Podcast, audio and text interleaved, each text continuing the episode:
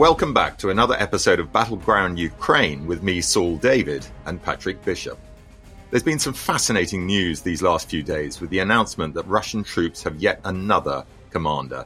Out goes General Sergei Surovikin, aka General Armageddon, and in comes General Valery Gerasimov, who is leaving his desk as Chief of the General Staff to take charge of the battle. We'll be digging into this intriguing development and asking what it all means. And there's some shocking news on the domestic front in Ukraine.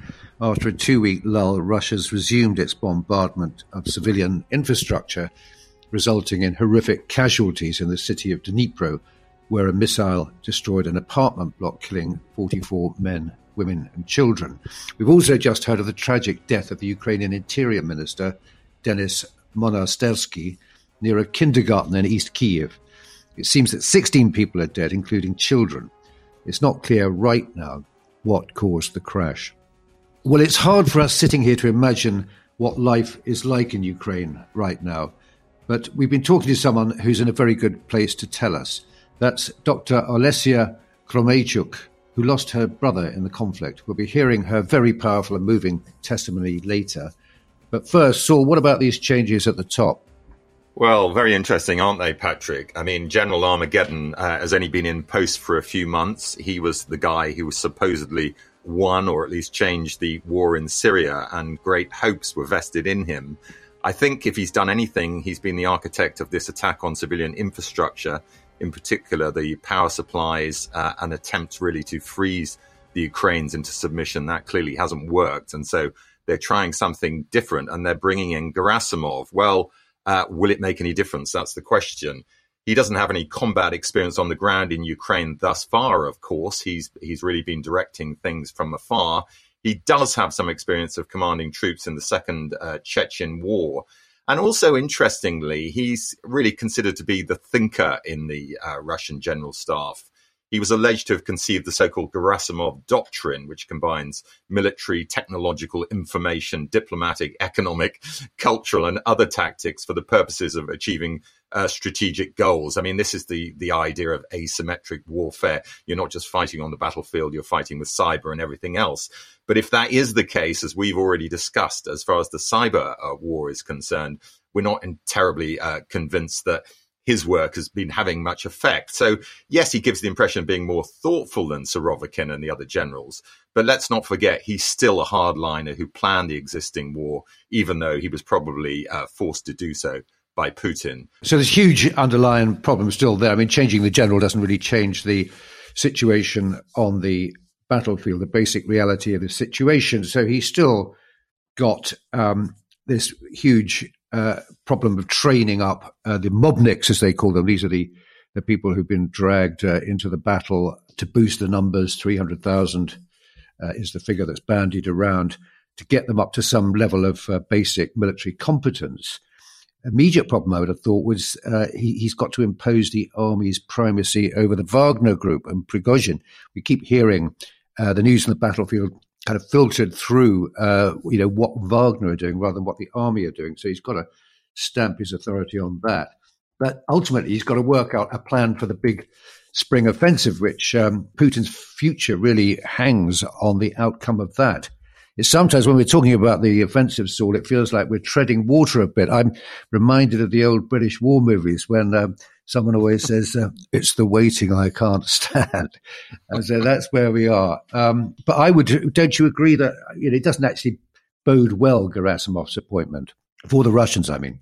No, I don't think it does. Um, I, I, think it's a poison chalice, you know, for the for the reasons we, we we've already been discussing. I mean, uh, what's the best he can do? Um, turn this war around, a massively successful spring offensive, but we've been uh, running through, and we'll be going through some more during the course of this episode. All the reasons why we don't think that's likely to happen. If anything, if anyone's going to be making advances on the battlefield, it's going to be Ukraine, and therefore Gerasimov's uh, star is slowly going to wane. That's our suspicion. Of course, anything can happen in war. We we absolutely accept that, but that's the likelihood. I think the the broader point here is the endless changing of generals desperately searching for a solution is not the way things work. Mind you, Churchill was pretty brutal, firing his generals if they didn't come up to scratch, wasn't he, Saul? I, I, I remember a story dating from April 1941, when Churchill was at dinner with a Major General John Kennedy, who was the British Army's Director of Military Operations at the time, and he was um,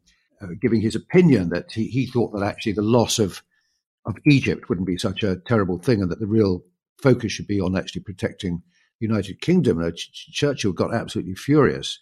And he said, uh, Wavell, who was the general in charge of uh, North Africa at that time, Wavell's got 400,000 men. He said, if they lose Egypt, blood will flow. I will have firing parties to shoot the generals. Now, that was typical Churchillian sort of bombast. But um, as it turned out, Wavell did get the chop.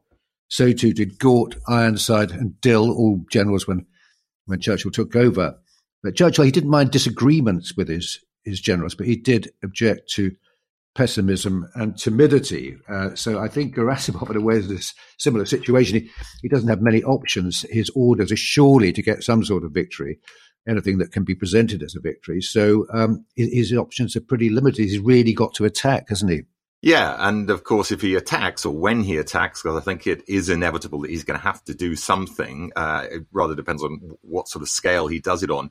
But if he does attack, Ukraine is going to be in a strong position. I suspect that's what they're hoping for. They'll let them come and then smash them to pieces on the defenses in depth they've been preparing uh, for a while before counterattacking with all the new kit coming from the west. Now, on that subject of the new kit, I mean, that's really another burning issue of the day, isn't it? The more time passes, the more I think that we've made a big error in not getting the latest kit to the Ukrainians sooner. I can understand the arguments about provocation, but I think we've got way past that point. Once the Ukrainians started to take the initiative, if we'd moved in then, we might be in a better place than we are now. Now, you know, the, the big question mark now is about the Germans and their leopards. Why are they not rushing them?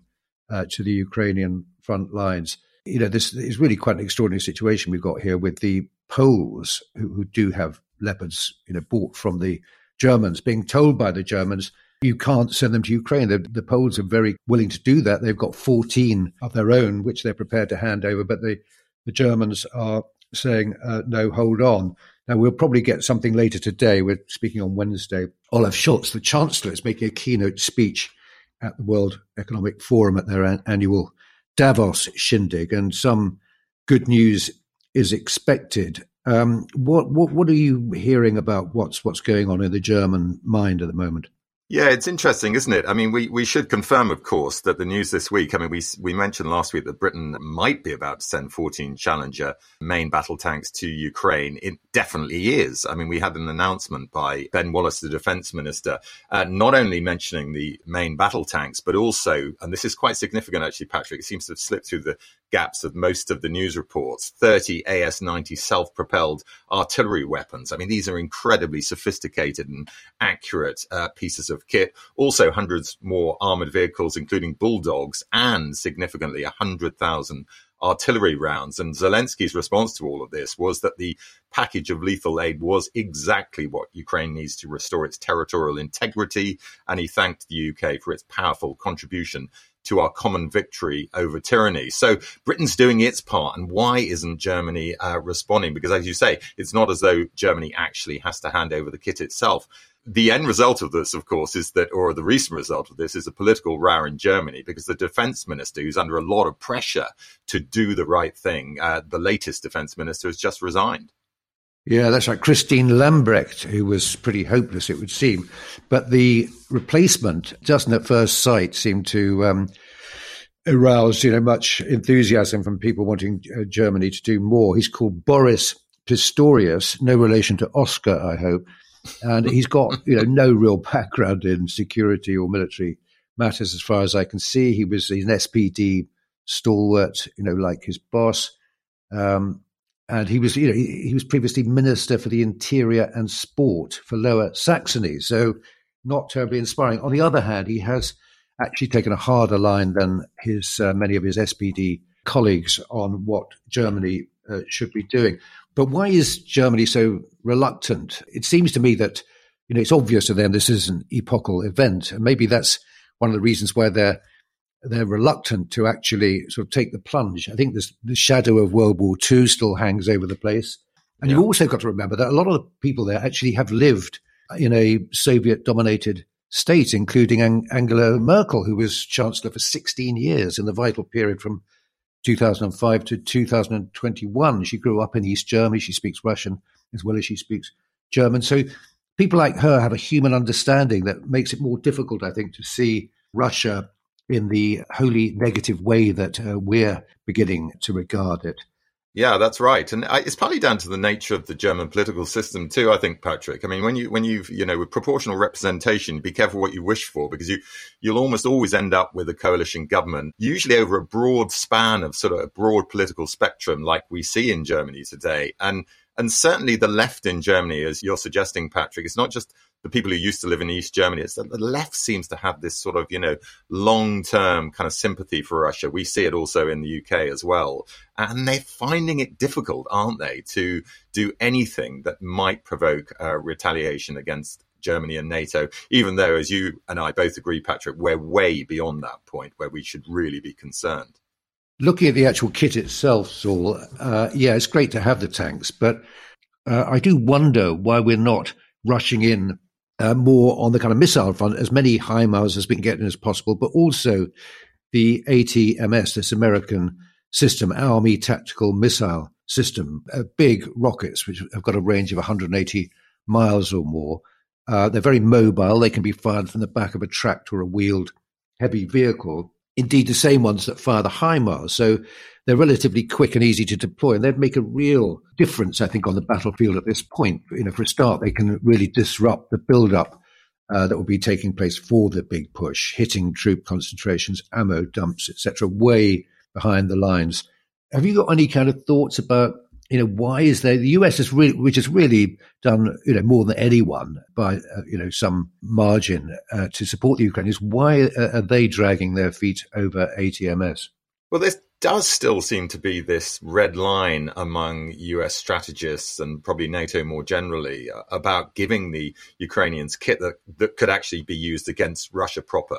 The ATACMS systems could certainly get into Russia and would probably almost certainly be used to knock out. Uh, we know that, of course, ammunition dumps and and airfields have been targeted probably by special operations or or by drones. But I think we also know that they would almost certainly use these long range missile systems. And that does seem to be strangely a red line that the Americans don't want to cross.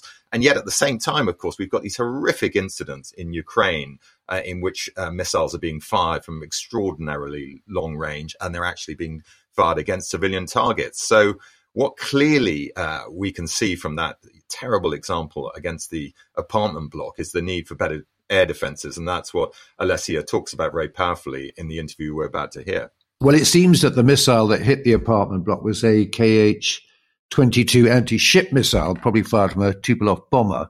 But these were designed to hit you know, huge targets at sea, an aircraft carrier or such like. So, you know, over an urban area, they're going to be highly inaccurate. So even though they may not have intended to hit the apartment block, I think 1,700 people lived in it. It was completely demolished. Uh, it was an extremely murderously irresponsible thing to do. They have fired a lot of them off actually during the summer, and they're very hard to knock down. They're supersonic.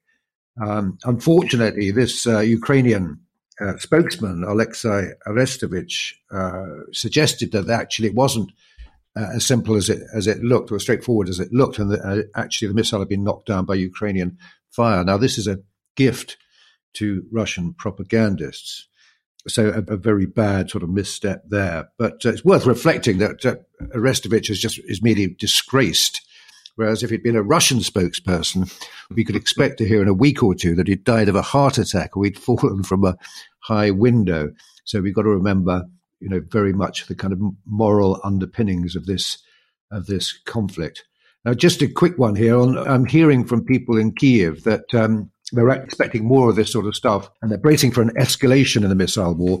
But this time, instead of just targeting infrastructure, they're going to be trying to hit government buildings, which up to now have been more or less left alone, and international organizations with a presence there have been warned of the increased danger. Now, this is seems to me to smack a bit of desperation. It also could be very counterproductive. Do you remember the Chinese embassy got bombed back in uh, 1999 at Belgrade during the um, you know the NATO campaign in in Kosovo? and that had enormous uh, political repercussions. So, you know, the, the Russians have got to be extremely careful if they are, in fact, going down that road.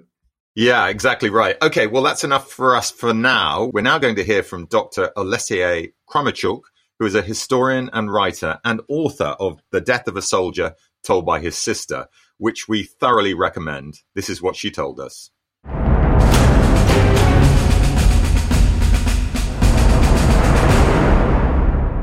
Olesya, welcome to the podcast. I found the book you wrote about your brother Volodya's life and death hugely moving and also very inspiring, actually. I hope that was the intention. I, I should explain to uh, the listeners of the podcast at the outset that Volodya was 42 years old when he died on the front line in the Donbass in 2017, which of course is five years before the recent Russian invasion, having returned to Ukraine to volunteer for military service. Can you just say a little bit about Volodya and why he felt compelled to return to defend his homeland? Yes, of course. Thank you so much for having me on this podcast, first of all, and for discussing Ukraine. It's really important that we continue to discuss Russia's war in Ukraine and that it doesn't slip away from our attention, um, especially now that we see the Kremlin escalating it more and more. Um, so about my brother, yes, my brother Volodya, he was a civilian. He was a very regular guy. He lived abroad um, in Western Europe, in the Netherlands, for a long time, um, and then he actually didn't return to volunteer. He came back to Ukraine a few years before that, and then he, yeah, he returned because he just, um, I suppose, he just didn't want to continue living as an immigrant. He wanted to to move back home, and he waited for his draft notice to arrive. He had served as a conscript in the 90s, so he assumed that he'd be called up uh, when the war started in 2014. But somehow his draft notice didn't arrive, so he volunteered in 2015. Um, I guess I'll never know exactly why he decided to join the Ukrainian armed forces. He never really made it explicit in the conversations that we've had. But um, I suppose it must have been, you know, watching others come back injured or indeed killed from the from the war zone must have had uh, an impact on him and also understanding that the war was only just beginning then essentially. I mean he was when he was already serving and i spoke to him from the front line essentially he well he finished his first deployment and he was returning back to the front immediately. And i asked him why he why he decided to go back why he didn't want to uh, become a civilian again. And he said that that was a european war that just happened to start in eastern ukraine. So he could he could see it escalating in the future. And i suppose that also uh, was an additional motivation. And to be honest, I understand his decision better now that I see so many of my friends and acquaintances, civilians like myself, uh, make that decision to join the armed forces or to join the territorial defense. They see it as an investment into their future uh, and into the future of, of their country because it's vital to protect Ukrainian statehood if we uh, if we want to have a future yeah. Now, obviously, Volodya's death, uh, he dies, I should say. Um, I think from a mortar strike. Uh, he's in a frontline trench in eastern Ukraine, in the Donbass. News of his death, of course, was hugely traumatic for you and your family. That's one thing that your next step, or at least eventually your next steps were to move the story on, I suppose, or at least to put a marker down for Volodya's life by not only writing a play about his life and death, but also writing the book. Why did you do that? I suppose there's two answers to that question. One is a private uh, answer, and the other one is more of a, I suppose, professional or social. Um, the private answer is to make sense of that, to process that trauma, is to make sense of that loss. Um, there came a moment when I simply couldn't not talk about my brother's death. And the way I decided to talk about it is to write about it. So I started to process that tragedy, the family tragedy, by writing out my experiences and then taking it to the rehearsal room and trying to, to see if we can, if we can do a documentary piece out of it. And then that's exactly what happened. But on a, on a more political, I suppose, and professional level, that was already a forgotten war. By 2017, it was a completely forgotten war in Western Europe. Nobody remembered that the war in, in Donbass was ongoing. And I wanted to draw people's attention to it in any way I could. And of course, I did that professionally as a historian, writing academic pieces, speaking at conferences and so on. But I thought this was um, another way of, I suppose, waking us up here from the kind of slumber that we seem to have fallen into and, and telling a very human story of loss, of grief, something that people can identify with. And through that story, explain that lots and lots of people are being affected by this war that seems to be so far away from peaceful London, but actually isn't because a family that lives in London can be so profoundly affected by it. And I knew that I have that privilege of speaking to audiences in the West, um, the sort of privilege that so many grieving families did not have in Ukraine. So I wanted to use it. Following on from that, I mean, you write in the preface, uh, you know, a really, really sort of striking but very important point, which is that Russia's war in Ukraine did not start on the 24th of February 2022. It actually started in 2014 with the occupation of Crimea and parts of the Donbass. Is it then, Olesya, your belief that the 2022 invasion would never have happened if the international community had responded more robustly in 2014, instead of, as you put it in the book, showing little more than deep concern? Well, look, I think we know for sure that by not responding appropriately to violation of international law, um, by turning a blind eye to the occupation of parts of a sovereign state, uh, Crimea, and then parts of eastern Ukraine, um, and turning a blind eye to the imposition of absolutely horrendous regime in those occupied areas, with you know people being abducted, kidnapped, tortured, with the concentration camp being run by thugs in Donetsk and also by funding this war through doing business with Russia, buying oil and gas and so on, we absolutely normalized it. We didn't just normalize it, we also allowed the Kremlin to escalate it eventually. Uh, we gave Putin the green light. Um, you know, he kept testing. Well, you know, I'll grab Crimea, see what happens. Nothing happens. Excellent. So I'll start aggression in eastern Ukraine. Again, not very much happens. And I think the media also sort of succumb to some of the narratives that came out of Moscow, uh, such as presenting the war in eastern Ukraine as a local conflict. Mm. Um, you know, pretending that somehow believing R- Russia pretending that it wasn't part of this war talking about uh, some kind of negotiations and peace talks as if they were actually peace talks and not talks with an aggressor that pretends to be a neutral party and so on. Talking about, say, um, rebels and separatists as opposed to Russian proxies. So not calling a spade a spade. And to be honest, I think it, it would do us all good to do some soul searching and see how we all responded to this, the first eight years of this war, and whether we have a a part to play in the fact that it escalated in February the way it did.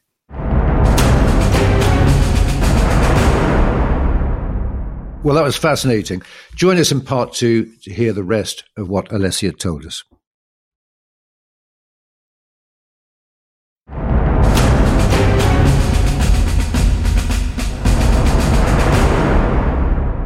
Welcome back. Well, Olesya was in Britain when the news of the war broke. I asked her what her reaction was and what she went on to do to make her contribution to the Ukrainian war effort. You've lived and worked in Britain for many years, teaching the history of East Central Europe at various universities, including Cambridge and uh, University College London.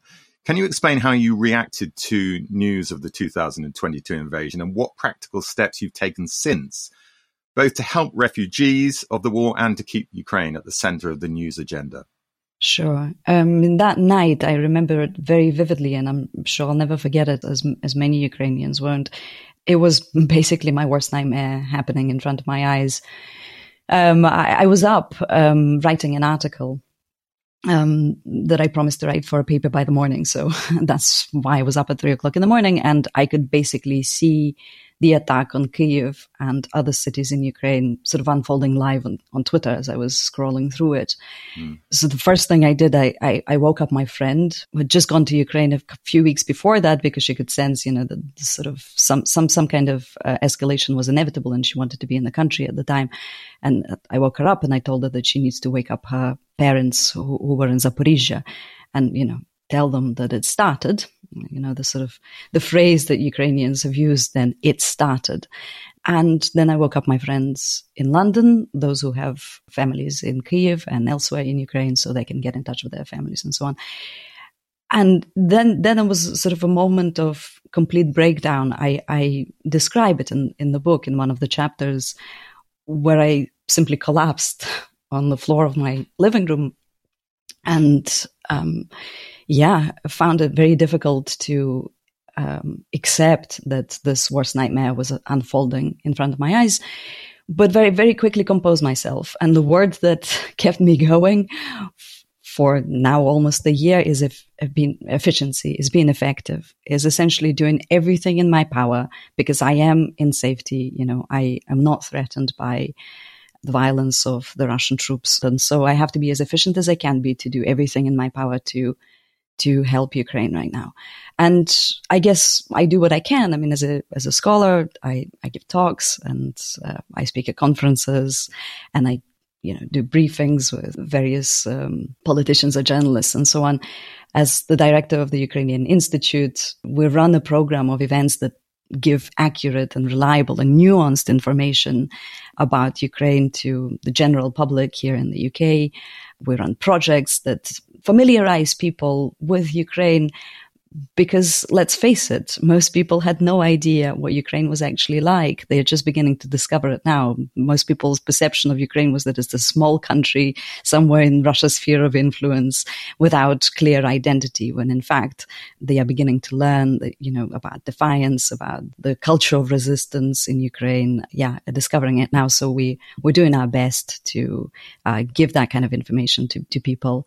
And um, we've also set up language classes for Ukrainians displaced by this war, uh, English language classes in London uh, as part of our work at the Institute. So we, um, you know, we do what we can to educate our audiences about Ukraine and ensure that this crash course in, in Ukrainian studies can be transformed into lasting, lasting change. Can you also say something about the flat in Kiev, which of course is connected to your brother's death? You didn't expect it, uh, but the Ukrainian state, I think, made available a flat, but that's actually been used for refugees, hasn't it? Yes, it's in Lviv, in my hometown in Oh, Lviv. Lviv, so when my brother died, the Ukrainian state offered us a small flat in, in an old, uh, formerly Soviet hostel for workers. Uh, it used to be a so-called red corner where uh, socialist literature was being kept and probably getting very dusty because nobody looked at it. And yeah, and we accepted it. You know, we had no flat in, in, in my hometown. Before that, we always stayed in hotels or rented accommodation whenever we came to visit. So yeah, we, we were very pleased to be able to actually have a home in my hometown again. Uh, but of course, since the start of the full scale invasion, we made it available to uh, displaced, internally displaced people. Let's remember the most war refugees are internally displaced. Um, you know, they, they try to go to the safest point immediately, you know, next to their affected areas. And it's, uh, it's had so many, it's seen so many people and pets since the start of full scale invasion. At one point, I think seven people and two cats and a dog lived in, in a tiny one bedroom flat. And at the moment, there's a family from Zaporizhia region that lives there four generations. Uh, the youngest was born immediately after uh, the full scale invasion in March, I believe, and the oldest is in, in her 70s.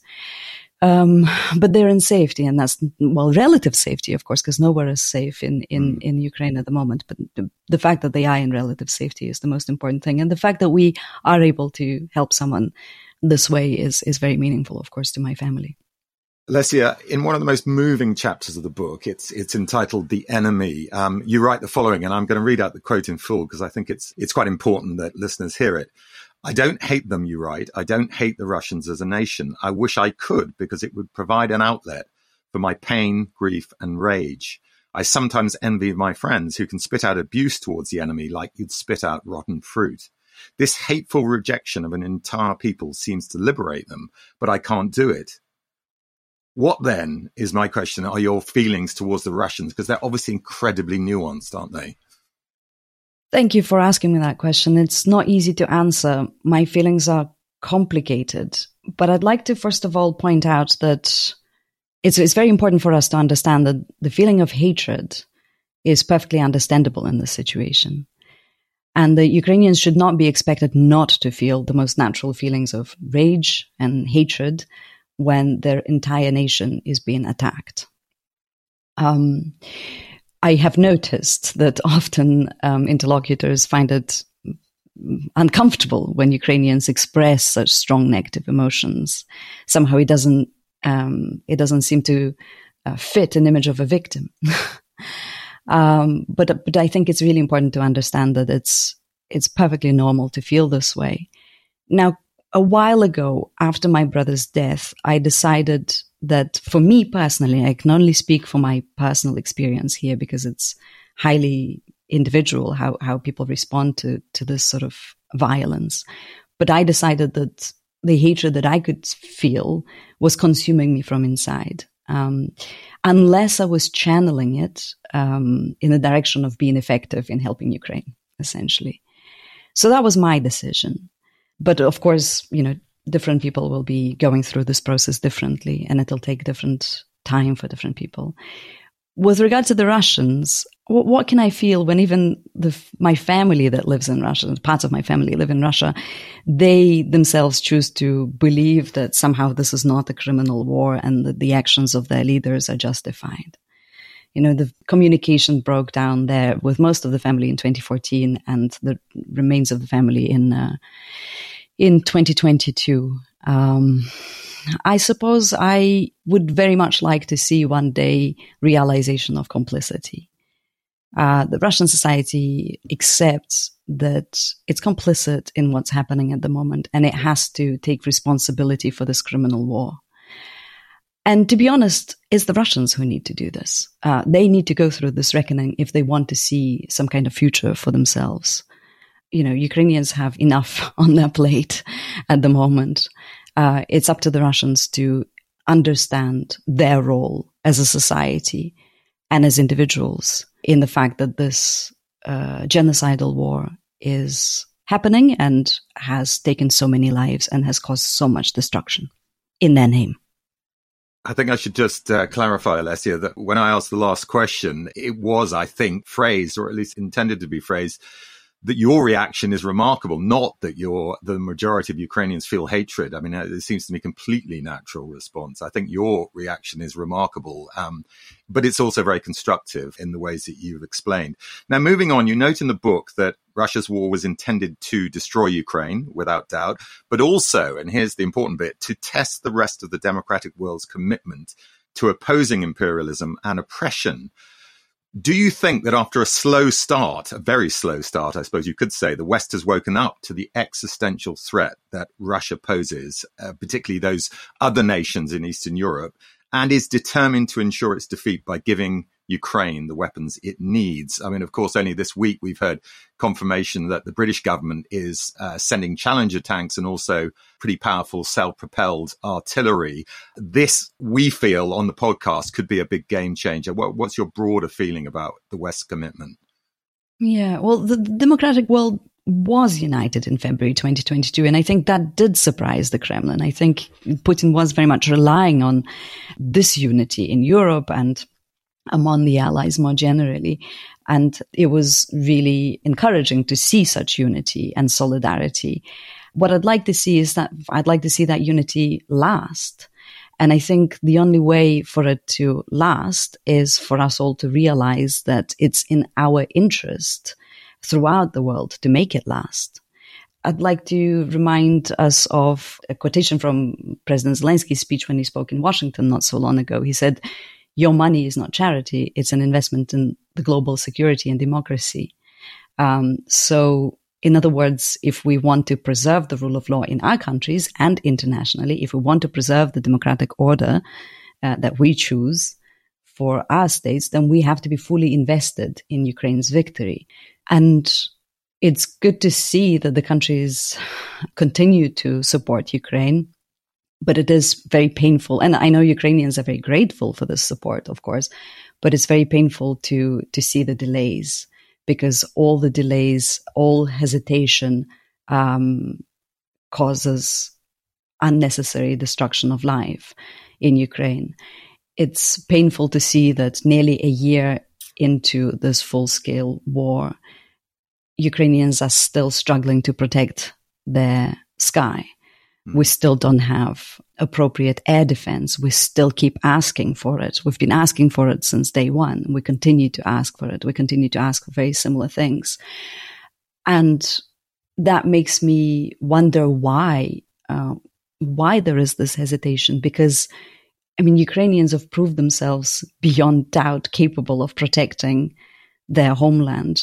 Right at the start, there was this assumption that the Ukrainian state would fall in three days.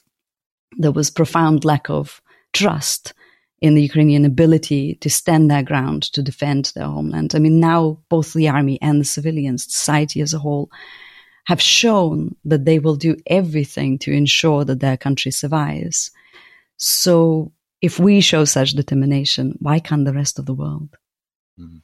I think the um, the excuse that's always been given, the explanation maybe, Olesya, that's always been given is this this caution over escalation. But we had on a guest a couple of weeks ago, uh, Professor Sir Hugh Strachan, um, a very respected military historian and analyst in the UK, who said there is no genuine uh, and justifiable fear of escalation because the West has, as he puts it, escalation dominance. Um, yeah, yeah. Can I just jump in there? So the, the fear of escalation was partly what, uh, and also certain pragmatism was partly uh, what uh, uh kept us so passive for the first eight years. And yeah. we see the result now of that strategy, not uh, a good result. And speaking as a historian, this desire to appease Moscow, uh, one way or another, has never paid off. It's always allowed the Kremlin to escalate. So by avoiding escalation or explaining this as, as, as avoiding escalation, we actually allow the Kremlin to regroup and escalate. Yeah, we, we feel exactly the same, Olesya. We, we've mentioned many times on the podcast the parallels with World War II and the origins of World War II and, and the pandering to the Germans in the 1930s seem to me very similar historical parallel. We don't like to overdo historical parallels for obvious reasons, but there do seem to be some really obvious uh, connections there. So just to finish off, then we hope obviously sooner rather than later, Olesya, this war will come to an end. But it has to come to an end, uh, I'm sure, at least as far as the Ukrainians are concerned, not at any price. It's not peace at any price. So what are the minimum terms that you believe Ukraine should insist on before it's prepared to negotiate a peace? Well, I think the Ukrainian government, the president, have made it very clear what their terms are, um, and it's very important to respect those. Is restoration of territorial integrity, first of all, and ensuring justice. Um, without justice, there will be no lasting peace, and it's very important to ensure that any peace is lasting. Otherwise, we're just going to prolong this, this war for, you know, another several years, if not decades. And we need to discuss security guarantees for Ukraine and not for Russia. So often when I listen to these conversations about potential peace negotiations, at the center of those discussions are security guarantees for Russia. And that seems to be highly perverse to talk about the security guarantees for the aggressor and not the country that's been attacked. And I just like to also say that those who propose to Ukraine to surrender parts of the territory in order to secure some kind of peace should really ask themselves if they are prepared to take responsibility for the fate of those people who will be living on occupation. We know very well now what occupation means. We've seen liberated uh, territories liberated by uh, Ukrainian armed forces. We've seen the mass graves. We've seen torture chambers and so on. Can we really make peace with that decision if we push Ukraine towards any concessions of that kind. I certainly can't. I know the Ukrainians can't. But maybe we should ask ourselves uh, here whether we can. So certainly territorial integrity and ensuring peace are the two priorities. Okay, and presumably, given the terrible atrocities that we know have been committed in in Ukraine by Russian troops, complicit with their leaders, have, have, allowed it to happen, possibly even encouraged it. Do you think there needs to be a, actual personal reckoning on some of the war criminals going all the way to the top of the Russian government? Yes, of course, absolutely. War criminals need to be brought to justice, and also, you know, reparations have to be paid to Ukraine. the The country is being destroyed on a daily basis. We see critical infrastructure being destroyed. It'll take so long to restore the country, the cities, the towns that are being destroyed, not to mention, obviously, the lives that have been destroyed. So yes, justice is key.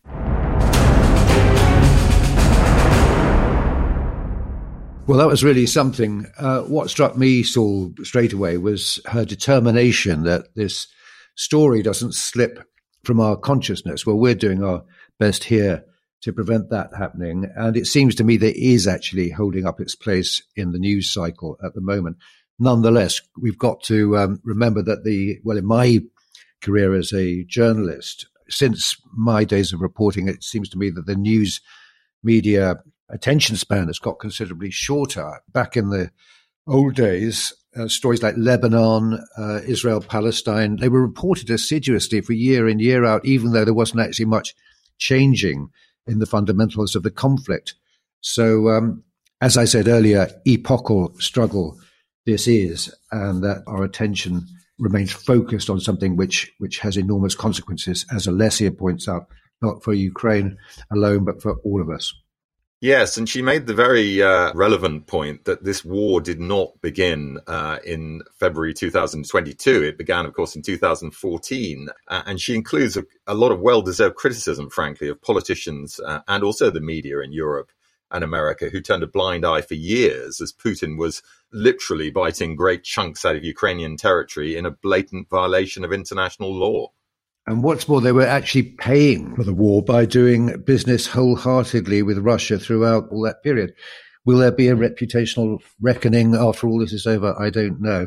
It's still going on. I mean, I was talking to someone the other day who was telling me about the tanker market. Now, there's a, a, kind of tanker called the ice class tanker, which is able to bust through frozen waters. And that market is going crazy. Um, I mean, the prices have kind of gone up by a factor of 10 because people are buying up these tankers to uh, get through to those northern Russian ports, particularly Ust-Luga, which is west of uh, St. Petersburg, in order to take on cargoes of Russian crude uh, to be carried to China and India for refinement. Now, there, you know, the sanctions uh, regime, such as it is, is full of holes. So this is all perfectly legal, and where there's a buck to be made, there'll always be people prepared to step in uh, and make it, even if it's with a pariah state like Russia. Yeah, and she makes the point that um, Ukraine needs to stick to its war aims, and its war aims are to recover all its territory. And also, she hopes a reckoning for, for the guilty. Uh, we hope too, frankly, because otherwise, and this is a really important point here, Putin and Russia will never learn their lesson. Okay, well, on to questions and comments now. We've got a flood of uh, emails coming in, lots of um, nice positive things said about the pod, which is always great to hear. Uh, interesting one here from Ken Fornell in St. Paul, Minnesota, who says, Gentlemen, President Yevgeny Prigozhin of Russia in 2023. Your thoughts? What are your thoughts, Saul? Well, it's possible, isn't it? we wouldn't rule much out at the moment. Um, he is, of course, the uh, the leader of the Wagner group, which uh, is supposed to have made such great strides, uh, as we were reporting last week. in Soledar, actually, the, the battle for Soledar is still not being concluded, uh, or at least I haven't heard absolute definite um, information that the Russians have taken it. But of course, that was being led by the Wagner group. Um, interestingly, there was a comment put out this week by the Russian official comment that it, there was no issue with the Wagner group and they were all getting on terribly well. But clearly, that isn't the case. And he could be one of those people in line to take over from Putin if Putin is toppled. So uh, that's not a ridiculous question, Ken. Yeah, I, I don't think uh, that's uh, that likely a scenario. So I think that uh, I mean, you know, Putin is not he's not sort of shy about whacking people who pose any kind of threat to him. And I think the moment will come when Prigozhin's usefulness outlives his time on this earth. So I think that uh, watch this space. But I, I think he could well be taken off the board, as Prince Harry would say, uh, in the not too distant future. Okay, Dallas Campbell says, fantastic. Uh, it doesn't say where he's coming from, Dallas Campbell. Anyway, fantastic podcast, truly excellent. With so much weapons and ammunition being poured into Ukraine, how closely is their whereabouts being monitored? Is there a danger of weapons going missing and falling into the hands of criminals, terrorists who might commit some act that could fuel escalation? Uh, yeah, that is a danger. And some sort of, you know, black flag operation that could change the picture uh, well, actually, we, we thought about this before, but our view was that it was kind of more likely the Russians would be doing this than some sort of freelance outfit. Any thoughts on that? Yeah, no, I think the implication by the, the question from Dallas is that the Ukrainian military are, you know, almost as, as corrupt as the Russians. Uh, that seems to be what Dallas is implying because the idea is a lot of it's just going to go missing and it could get into the wrong hands. I don't really think that is the case. The, Ukrainian military, as we've heard from various sources over the course of the pod, uh, you know, has really changed its whole ethos and its professionalism. So, no, I don't think that's a serious danger, frankly. Um, uh, and if it was, of course, it, it, could be used by people arguing that they shouldn't be given more and better kit. And I simply don't think that's the case. So, no, I don't think it's a danger. And the stuff they've got so far. Well, the really interesting thing about the Ukrainians is how quickly they're learning to use this kit. I mean, people have been talking about the tanks and saying, well, what's the point of giving them tanks, you know, sophisticated tanks like the Challenger, because it's going to take them a long time to learn how to use them. But in reality, if they're tankies to begin with, in other words, they're used to armor, we now believe they can get up to speed relatively quickly. Yeah, on the uh, on the tank issue, uh, one here from Joey Smith. It's a specific point he raises about the armor. He's saying, uh, last, this is the last of his points. Sorry to cut you down, Joey, but this is an interesting one, as are the rest of your points, but this one in particular. Last, last question. Do you think the Ukraine will send its Chobham armor to Ukraine? It's top secret, but will surely add survivability to, to the Challenger 2. Well, that's certainly the case. My feeling is that they, they will. There's not actually much point having the Challenger in place unless it's got you know, thorough all round protection. For those who don't know what Chobham armor is, it's been around for a long time, actually. It's been, it was developed in the UK back in the 60s. It's used on the Abrams main battle tank. Uh, the US have got it from us. It's basically kind of ceramic. It's a kind of layered ceramic system, which doesn't sound uh, terribly exciting. But what it does is, uh, when a when a projectile hits it, it kind of turns the energy, the kinetic energy in the in the projectile back on itself, and effectively sort of blows it up. So it's it's a remarkable asset to have. Uh, the reason I'm fairly confident they're going to send the Challenger twos with Chobham is because uh, way back in the in the Iraq War in 2003, I remember being in Basra, and the British there were equipped with uh, Challenger twos, and they all had Chobham armor. So uh, I think if they they must have calculated well, there was a chance if a, if a tank was captured by the Iraqis, it would find its way into enemy hands or hostile hands, and they were prepared to, t- prepared to take that risk then. So I'm pretty sure they'll be prepared to take it now. Yeah, I agree with you, Patrick. The Chobham armor will almost certainly go. Uh, someone uh, made an interesting point that, of course, uh, this could be, I, and this sounds cynical, I know, but this could be a showground for British military kit. Um, and that actually, if the, if the Challenger does well and survives most of the battles, of course, the orders may be flooding in for it from around the world, but we'll see. Okay, here's one from John Hennigan. He's from Madison, Mississippi in the United States. Guys, I love the show. My question is about the availability of artillery ammunition for the Ukrainians. He's watched many interviews on social media of Ukrainian soldiers who are almost always requesting more artillery shells. Is this simply a common perception amongst infantry of all wars, or is this based in reality? Well, it almost certainly is based in reality, although it's a good point, John. Um, uh, soldiers on the front line always complain that they don't have enough of everything. Uh, we think back to the First World War, of course, with the, the great artillery shell crisis that was, you know, only finally solved when uh, Britain just basically put all its industry into uh, producing ammunition for the battlefield. But you know, as I mentioned earlier in in the pod, uh, Britain's just committed another hundred thousand shells. So I think more is going to be pouring in, but they're using an awful lot of shells too. I mean, that's that's the problem. Really interesting point here from Colm O'Driscoll, who says that following our recent cyber warfare episode, he noticed a spate of IT glitches around the world aircraft um, landing in the US, uh, issues on their computers, issues with the Royal Mail, all in the week that various Western governments announced they were sending this extra kit to Ukraine. Is there a link? Well, it certainly sounds like there, there might be, doesn't it? Well done for spotting that one.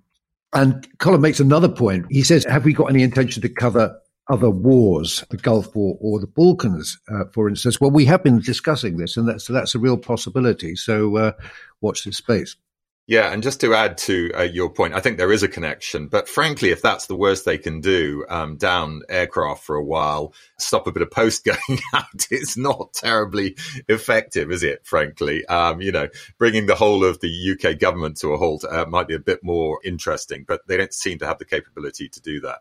Okay, here's one from Michael. He's in Berlin and he's got a question regarding the effectiveness of sending tanks and other armored vehicles. And the reason he asked the question is because he notes that at the beginning of the war, a lot of Russia's tanks were knocked out by pretty effective anti-tank missiles that were supplied by Ukraine's partners. He's of course talking about the Stingers, the NLAWs, Javelins, etc.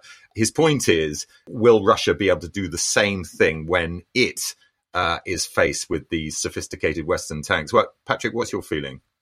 Well, I mean, I was going to actually back on back to you, Saul, because it is, he does make a very interesting point, Michael, doesn't he? Because there is a tendency for conventional wisdom to flow in one direction and then suddenly switch course and flow in another. So he's absolutely right. At the beginning, people were saying, is the era of the tank over?